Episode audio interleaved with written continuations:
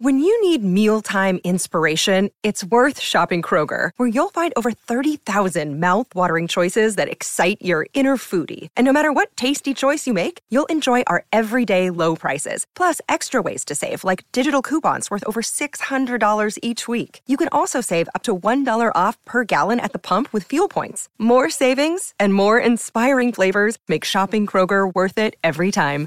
Kroger, fresh for everyone. Fuel restrictions apply. Another day is here, and you're ready for it. What to wear? Check. Breakfast, lunch, and dinner? Check. Planning for what's next and how to save for it? That's where Bank of America can help. For your financial to-dos, Bank of America has experts ready to help get you closer to your goals. Get started at one of our local financial centers or 24-7 in our mobile banking app. Find a location near you at bankofamerica.com slash talk to us. What would you like the power to do? Mobile banking requires downloading the app and is only available for select devices. Message and data rates may apply. Bank of America and a member FDIC. This is the Greg Bedard Patriots Podcast with Nick Cattles. All right, we got a lot of Patriots football to talk about. We got some Cam Newton stuff to talk about. Of course, Julio Jones is not a Patriot. But first, Greg Bedard needs to tell us all about the BSJ app because it is back, baby.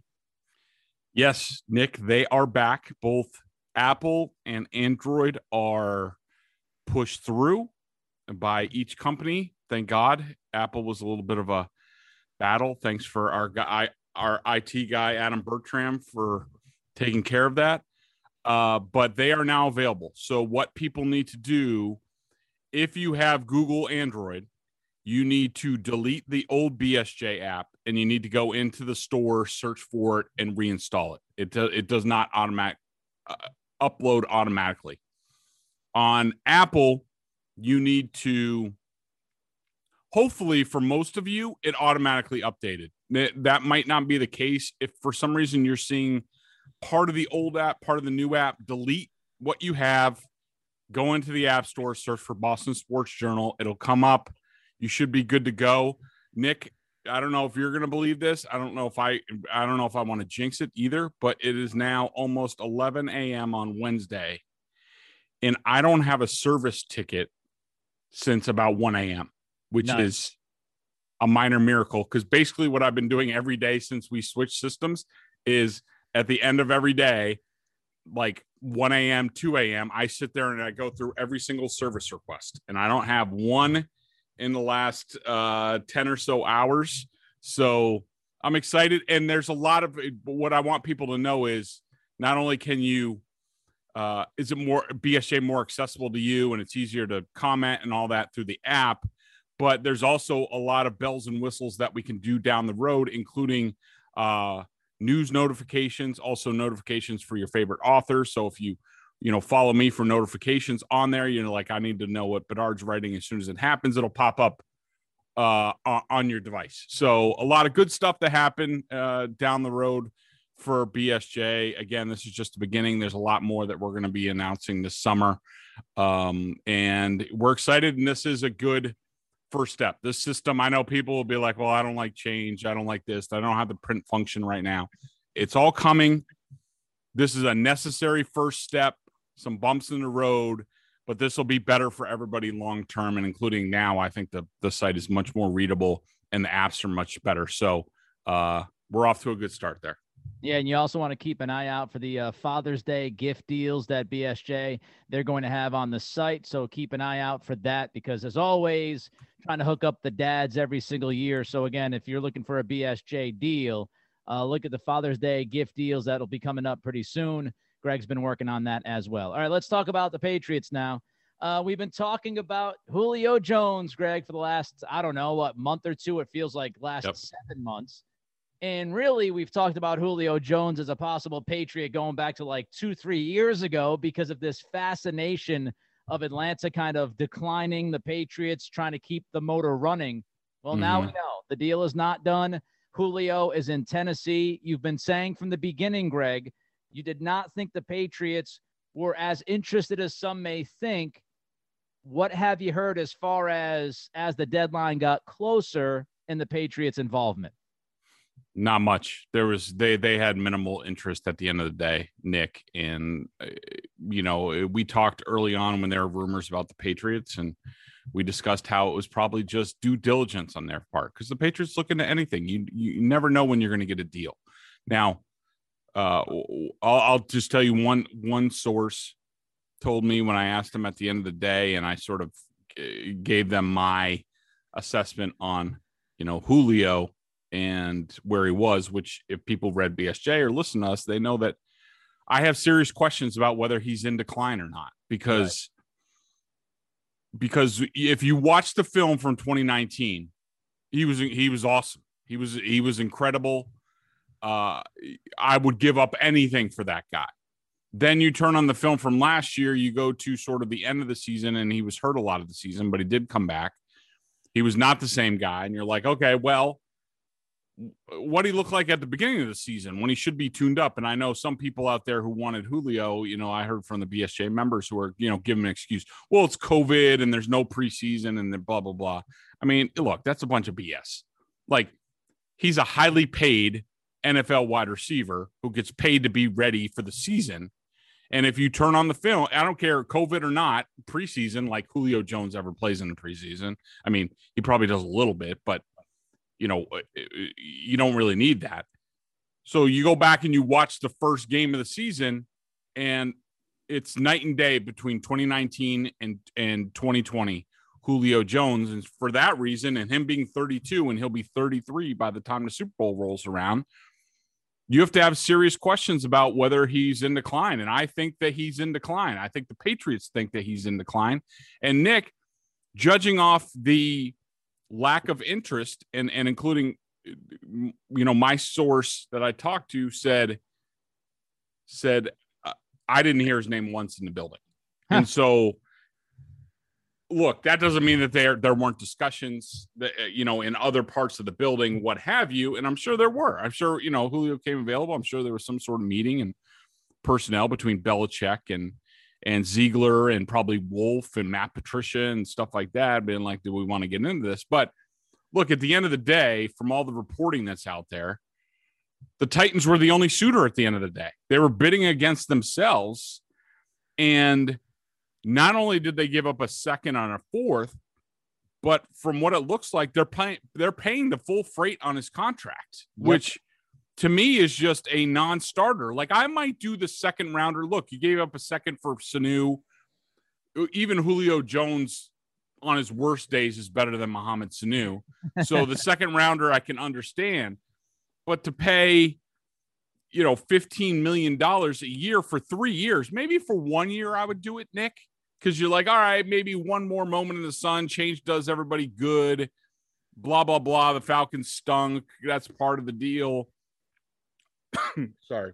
Okay, yeah, I can understand one one year mm-hmm. 15 million. But basically like 3 years at whatever was left about 40, you know, 45, 48 million dollars on that contract. There's no way I would do that. And I think that's where the Patriots were. I think the Patriots would have been they would have been more interested in around third let's start out at third round territory. Maybe they might get up to a conditional 2 and if you said, okay, and the Falcons say, all right, we'll pay half the first year, and Julio would be interested in a restructure, then I think they would have been interested. But from from what we see from the deal, and also that the Titans had to restructure Ryan Tannehill to get Julio Jones under the cap and give them some room, that tells me that the Falcons continued their high asking price. Julio Jones is getting his money whether you like it or not. And so for that, I, I don't blame the Patriots. That would be a non-starter for me.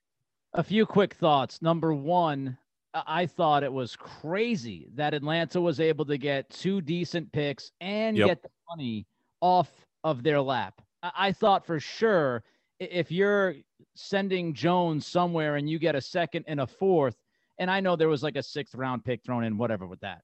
But if you're getting a second and a fourth back for Jones, mm-hmm. I thought for sure Atlanta would have to pay at least half of the money this year. The fact that they dumped it all on Tennessee's lap and then Tennessee had to restructure Ryan Tannehill's deal. And I, I love the idea. I saw Ian Rapoport say, oh, it was a simple restructure, simple restructure for Ryan Tannehill. that simple restructure marries Tannehill to Tennessee for the next three years. So if if Tannehill is a bum without Arthur Smith, you know, Corey Davis, Jonnu Smith gone. If Derrick Henry somehow, some way slows down because he's asked been he's been carrying the football for you know 400 times a year the last couple of years.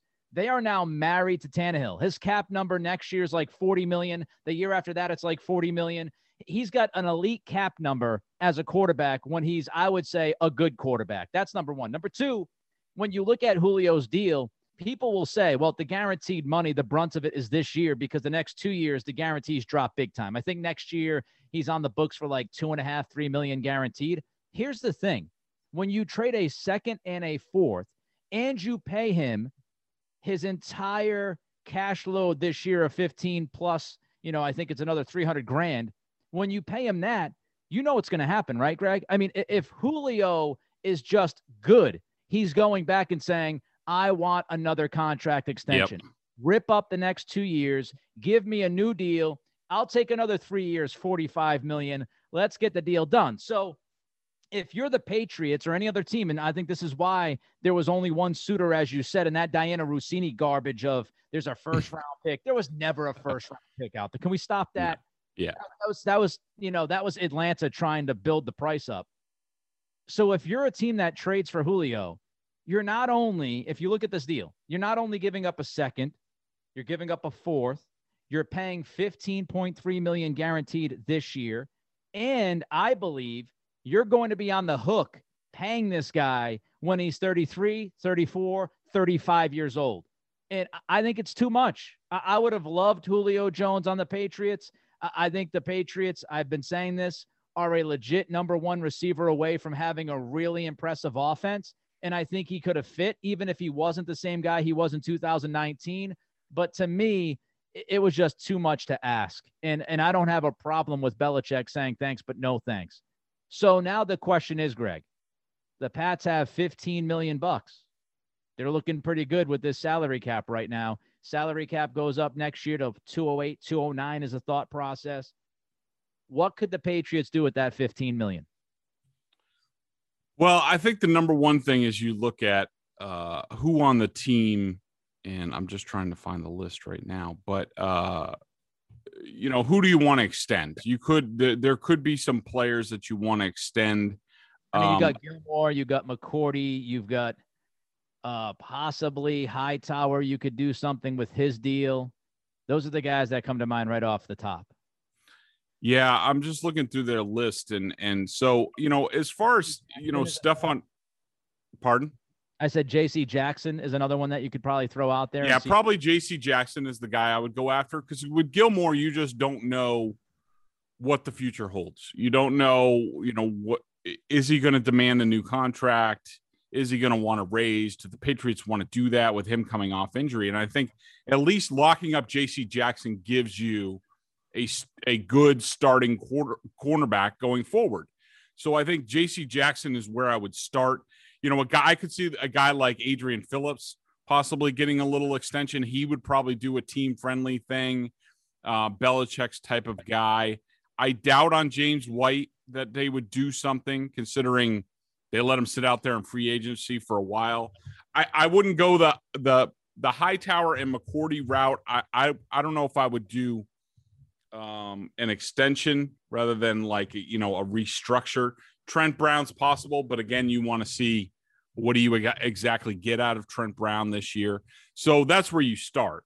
But really, Nick, where I think they go, and I think they're in a good position this way. And if people just have patience, and thank goodness Bill Belichick does have patience. It's, it's 2021. How dare you ask people to have patience? I, I know, I know, I know, Nick. I know I'm asking a lot, but uh, if people have patience, what you want to do is look, the Patriots have a pretty good roster right now.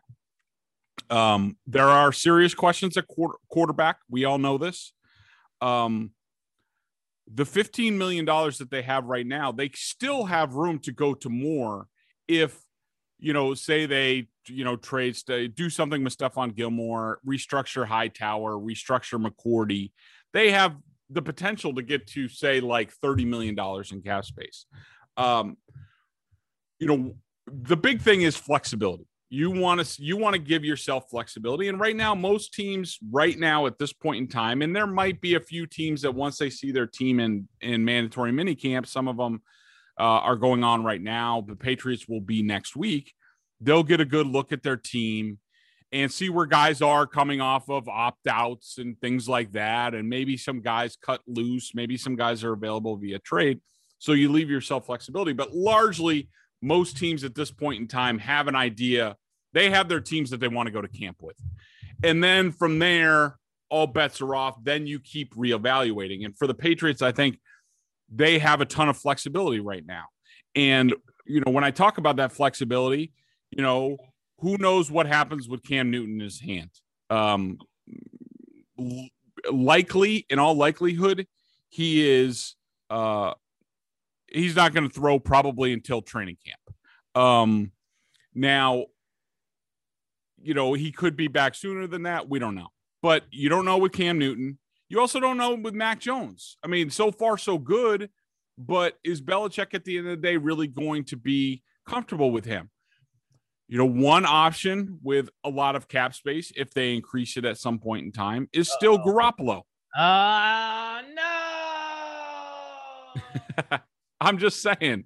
I I, look, I thought we ended it. I thought it was over. It's it's not completely. I don't think I don't think I ever completely shut the door. But look, I'm not saying it's going to happen. And it, again, the ball is all in San Francisco's court. And so far, they have tucked their ball and run with it, and they haven't wanted to deal with anybody. But circumstances have changed now. They now have Trey Lance in the building. They're going to have a mini camp. They're going to have a better idea. And, you know, if Trey Lance does well, and I could see Kyle Shanahan over, you know, the July break, um, you know, basically sitting there and being like, you know what? I just want to go with Trey Lance. And look, they could still have Garoppolo as the backup. We all know that, but you, just never know, you know. And, and maybe Trey Lance, it's promising. It goes into camp. He clearly wins the job. Garoppolo's not happy. You don't know. You don't know. And but Nick, the overall big picture is not only a quarterback, but at wide receiver, defensive positions, maybe at linebacker, maybe at cornerback. Maybe they, you know, maybe they do something with Stephon Gilmore and they need some, you know, more veteran help. Uh, they leave themselves flexibility now that they they now can look at what they have in camp, and this is what Belichick normally does. What do they have in camp? Where are they weak? Now they can now they have the room to go do whatever they want, and that fifteen million dollars, even if they don't increase it, should give you enough to do something you know, decent, I would say minimal average type deal in camp to to give you a missing piece.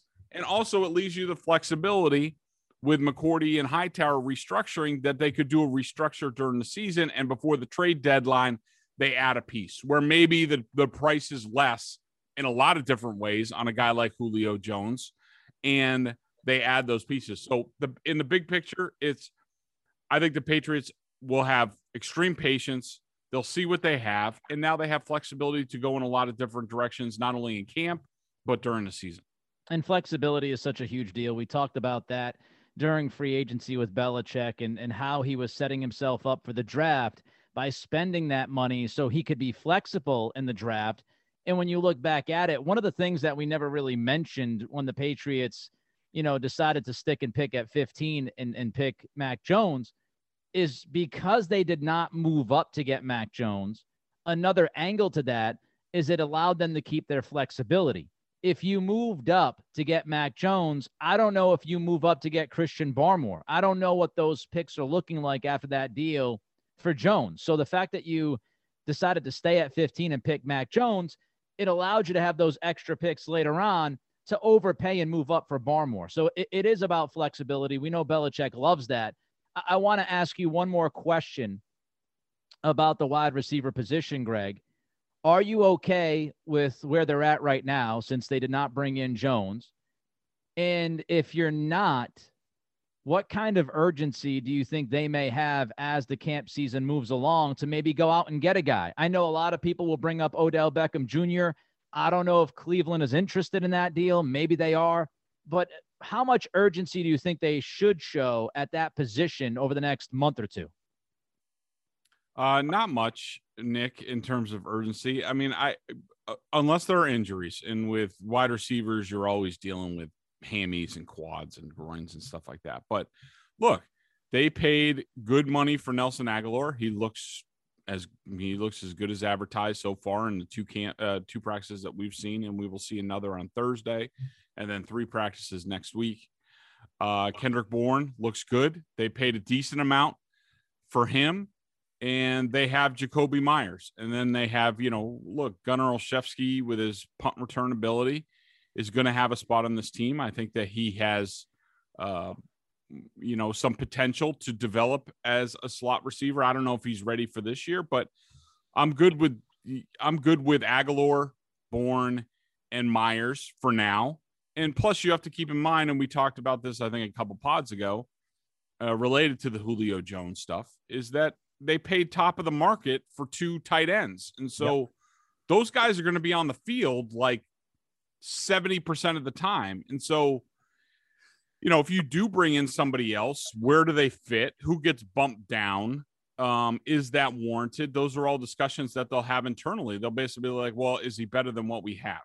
And and at this point in time, I don't think I don't think they're ready to answer that yet on some of the guys, but I, I'm completely comfortable with where they are right now. Are they a little thin? Yeah. But look, this isn't fantasy football, and we go through this all the time. Um, you're not going to in the salary cap era you are not going to feel great about every single position. Every single position is not going to have talent and depth. It's just part of the deal. And especially if you draft like crap like the patriots have the past handful of years your depth is challenged. And so they put themselves in this spot just like they did the previous couple years where their depth gave out. So I, you know i like that the free agency bought them um, a middle class on this team and also an upper class. Um, and, and they got lucky that way that it all timed out so well with COVID and all that stuff. But look, the Patriots are not going to be gangbusters at every spot. That's just the way it is. And look, are they a little thin on the offensive line depth wise? Yeah, a little bit. But now you got to see if younger players can play. And it's the same thing at wide receiver. Are they a little thin? Yeah, but you don't know. I mean, Nelson Agholor could be a number one. Kendrick Bourne could develop into a number two, and Jakobi Meyers has been a solid number three. And you combine that with a really good offensive line that even our guys pro football focus said should be a top three, uh, even though they're projecting, you know, a, a, Onwenu and also, you know, Trent Brown to be out there consistent and good. That's that's fine. I mean, I I don't disagree with that. I think they'll be at least a top 10, if not top five offensive line. That's going to be run based, play action based. You have two good running backs right now. Um, and then you have two tight ends. And so I think that's plus a good defense. And I think that's the identity of this team. So I think I'm comfortable with where they are at wide receiver. And I think they are right now with an eye, they'll be looking for deals to make themselves a little bit better. And could they use a fourth, maybe a little bit more veteran option? Yeah but I don't think they're in any hurry to do anything. I have a binky, and I've oh, been boy. talking about this binky for the last couple of years, and that binky is out there. He's available.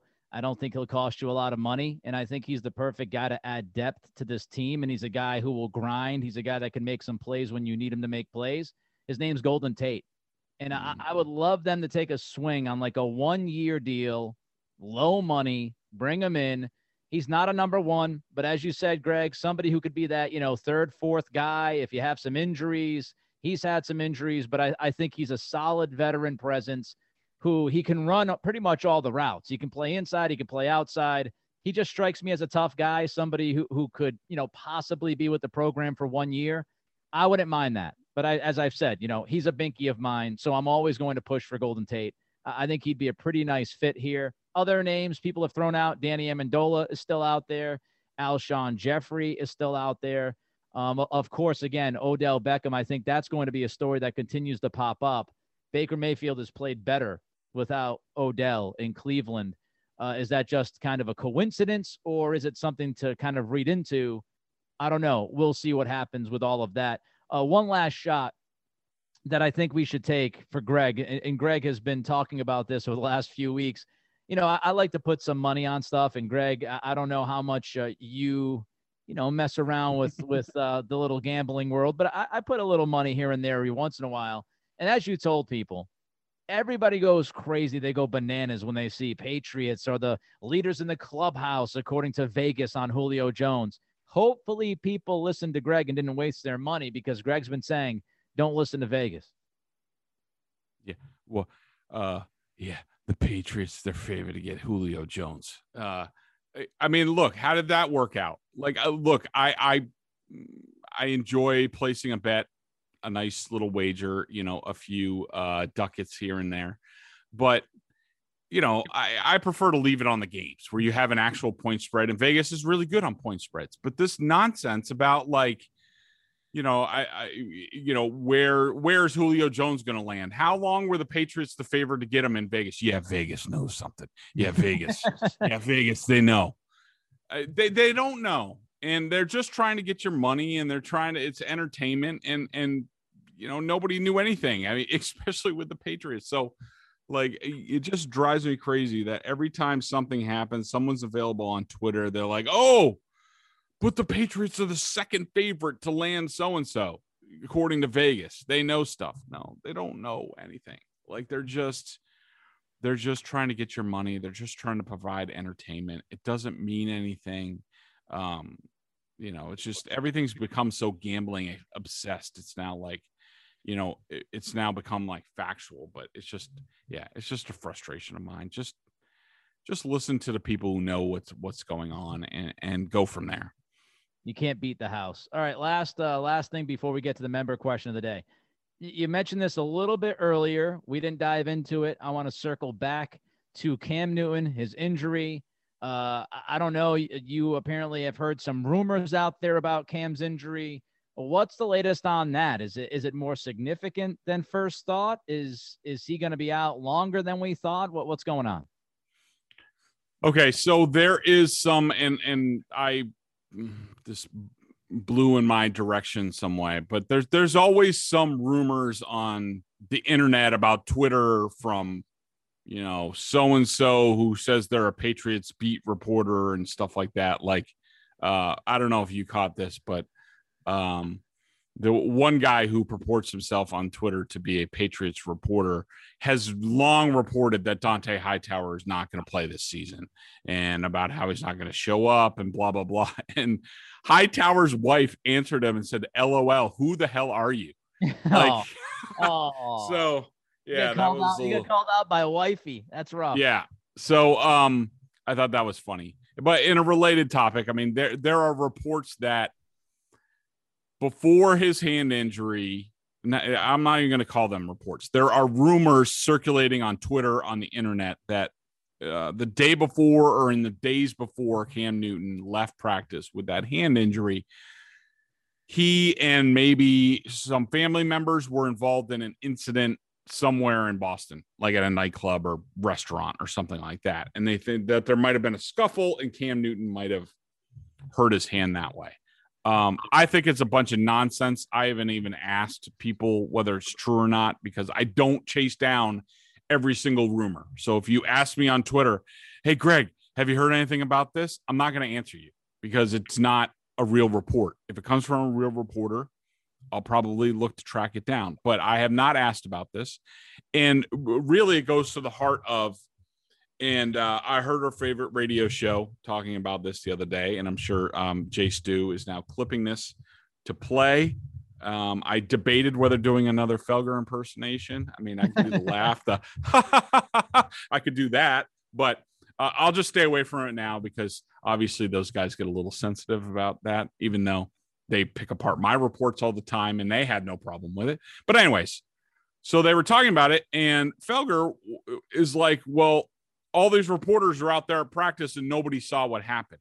And I explained it on our last podcast how I didn't see what happened because the the quarterbacks were doing a nothing drill closest to us and and I'm sorry I'm not one of these reporters out there that is going to document every single thing that the quarterbacks do even though it's very important there's a whole team that I have to look at. And when specialty, there was a specialty, there was kick returns going on, kick and punt returns, I think, at the same time on the far field. And I wanted to see what was going on. who's returning kicks, who's uh who's on the number one units because if you're on special teams if they think a lot of you on special teams you're probably earning a spot on the team so that stuff is important to watch and the patriots the the quarterbacks were just doing they were stepping over bags they were making little throws they were doing nothing drills so i was not paying attention to that and so i didn't see it it wasn't anything nefarious it wasn't you know people aren't inventing what happened um he probably banged his hand on a bag or whatever. And Cam Newton, mind you, everyone leaves this out. They had been practicing for about 45 minutes before that, and he threw the ball fine. And he actually probably threw the ball better than he has in a while out of Patriots practice, certainly better than the practice before. And then suddenly Newton's off the field and and and uh, talking to the team doctor and the trainer and all that stuff. Now, I will say does it happen that NFL players get hurt away from the building and they keep it under wraps and then all of a sudden at practice they're like, "Oh, my arm, I think it's broke." Pull a Rodney Dangerfield? Yeah, it happens because you're protected if you get hurt during practice. Um, so yes, that happens, but I have no reason to believe from the way Cam Newton threw before the injury to the circumstances, I have no reason to believe that anything other than Cam Newton getting hurt during the course of practice happened at that time. I'd also say this one last thing is you talked about this after the injury on the pod. Cam's initial reaction, his yeah. reaction, how angry he was and how mm-hmm. disgusted he was. Again, now, if we're going to go with a theory that off of these rumors, he hurt himself doing something away from the field at a nightclub, whatever's going on, then we have to believe he decided to go out there and practice for 45 minutes and, and throw the football as good as we've seen him throw the football, according to your eyes. And then we would also have to believe that at the tail end of the practice, Cam decided to orchestrate a theatrical performance to make it look like he was really hurt and disgusted and in that very moment that that that would have to be pre-planned and I mean, I think we should give him the Emmy right away. Let's give him the Academy Award if, yep. if that's what he did. So it's not to say that something didn't happen. Maybe something did happen. Who knows? But if something did happen, that doesn't necessarily mean that when that something happened, he got hurt from that something. It might have just been something that happened. And, you know, now we're trying to, you know, cause and affect this thing, which is, you know, taking it another leap, which again, 2021 the bostonsportsjournal.com member question of the day. Check them out at BSJ, $39.99 on their annual plan. Top notch analysis of all the Boston Pro sports. You also get a membership and you get access to a ton of video analysis from Bedard on the coach's film, direct access to him in weekly chats. The weekly chats, that's where we gather our member question of the day. And Greg, you have one for today. Yeah, I uh, I tapped my inner circle of members for a question. I got a couple good ones, and I'm going to go with John T's question because uh, Mike's was a little bit. He asked who would be a surprise cut based on OTAs. I'm not. I I haven't seen enough, and there people haven't been there. A lot of the veterans. So let's wait for veteran minicamp, and then we'll have that discussion after that. But John T asks, how good do you think the defense can be compared to the best defense we've seen here recently? You know, I'll I'll tackle about half that question. Uh, I did write a column the other day uh, because we've been so offense and QB centric uh, at BSJ for good reason. But I, I, delved into the to the defense, and uh, I think the defense has a chance to be really good. Um, I think that they have much more depth on the defensive line. They can go in a bunch of different directions. They have a lot of depth and options at edge. They have a lot of depth and option at uh, at inside linebacker. That's if you have Hightower. You know, we talked about Kyle Van Noy being there. Uh, what can Raekwon McMillan give you? What can Uche give you? We don't know. That's going to play out over the course of the summer uh, cornerbacks, you'd like to know what the finished product is going to be as far as, you know, Gilmore, Jackson, Jonathan Jones. Uh, is Gilmore going to be there? Uh, are they going to bring anybody else in? Safety, they have plenty between Devin McCourty and Jalen Mills at free safety. You have Adrian Phillips and, and Kyle Dugger at strong safety. Uh, I think they have a lot of options, and I think they, as provided they're in long yardage, and they stop the run, which I think they will, uh, they have a lot of options to bring safeties, both Phillips and Dugger, down into the box to give them more speed, uh, which I think they need. I also talked about in that column about how, you know, teams, NFL teams measure, team, one of the ways they measure team speed is by forced fumbles. And uh, I'm just looking up what I said. And so last year, the Patriots completely bottomed out in terms of forced fumbles for them. They forced only 11 fumbles, recovered only four last year. The in the year before 2019, when they were they for the regular most of the regular season, they had among the best defenses in the league. They had 26 forced fumbles wow. and 11 recovered. 2016, when they won a Super Bowl, 26 forced fumbles, and last year was 11. So that just tells you there's not enough speed on the field. And I think that's why they're going to play more and more safeties. I think you're going to see some personnel packages where Devin McCourty, Jalen Mills, Adrian Phillips, Kyle Dugger, they're all on the field at the same time. And, and teams hopefully don't know where they're coming from. The amoeba's back uh, on on the practice field, and that's exciting but look, I have some questions about how good this this unit can be for a bunch of different reasons, including look, the amoeba worked when Brian Flores was here. He's not here anymore. Can Steve Belichick and Gerard Mayo can they push the right buttons at the end of the day? I mean, Belichick can make the play calling on defense as paint by numbers as he wants, and he'll always be heavily involved in the defensive game planning and all that. But at the end of the day, sometimes play calls come down to guts, gut feelings. They come down to hunches. They could come down for for for from game feel. Are are Steve Belichick and Gerard Mayo going to have that? Are they? Did they learn lessons from 2019 where they faltered down the stretch? And you know, look, they were getting beat badly on third and longs and things like that. Did they learn lessons from that? Can they apply them going forward? Uh, but look, as far as best Patriots defenses, I'm not ready to go there. I think this defense can be really good, but there are a lot of unanswered questions as far as personnel and the coaching, and I think that will all play itself out. On paper, PFF, I think, has their secondary ranked as the fifth best in football this year. That's mm-hmm. not too shabby. And, you know, listen, I, I don't know what the play calling will look like. We don't have the answers to the questions you just asked about, you know, Flores's absence and what will Belichick and Mayo be able to do and handle the amoeba defense. When I go into a season, again, this is all on paper. And as we know right now, what this defensive unit looks like, I look for three things I look for talent, I look for depth, I look for versatility. And I think the Patriots have all three of those things yep. on that side of the football. So they should be good. I don't know if they'll be great. They should be good enough. Let's put it that way. His name is Greg Bedard. I am Nick Cattles. That is the Greg Bedard Patriots podcast with, of course, Nick Cattles. Everybody enjoy the rest of your day. Greg's going to be out at Gillette again later on in the week. We'll catch up. Till then, be well.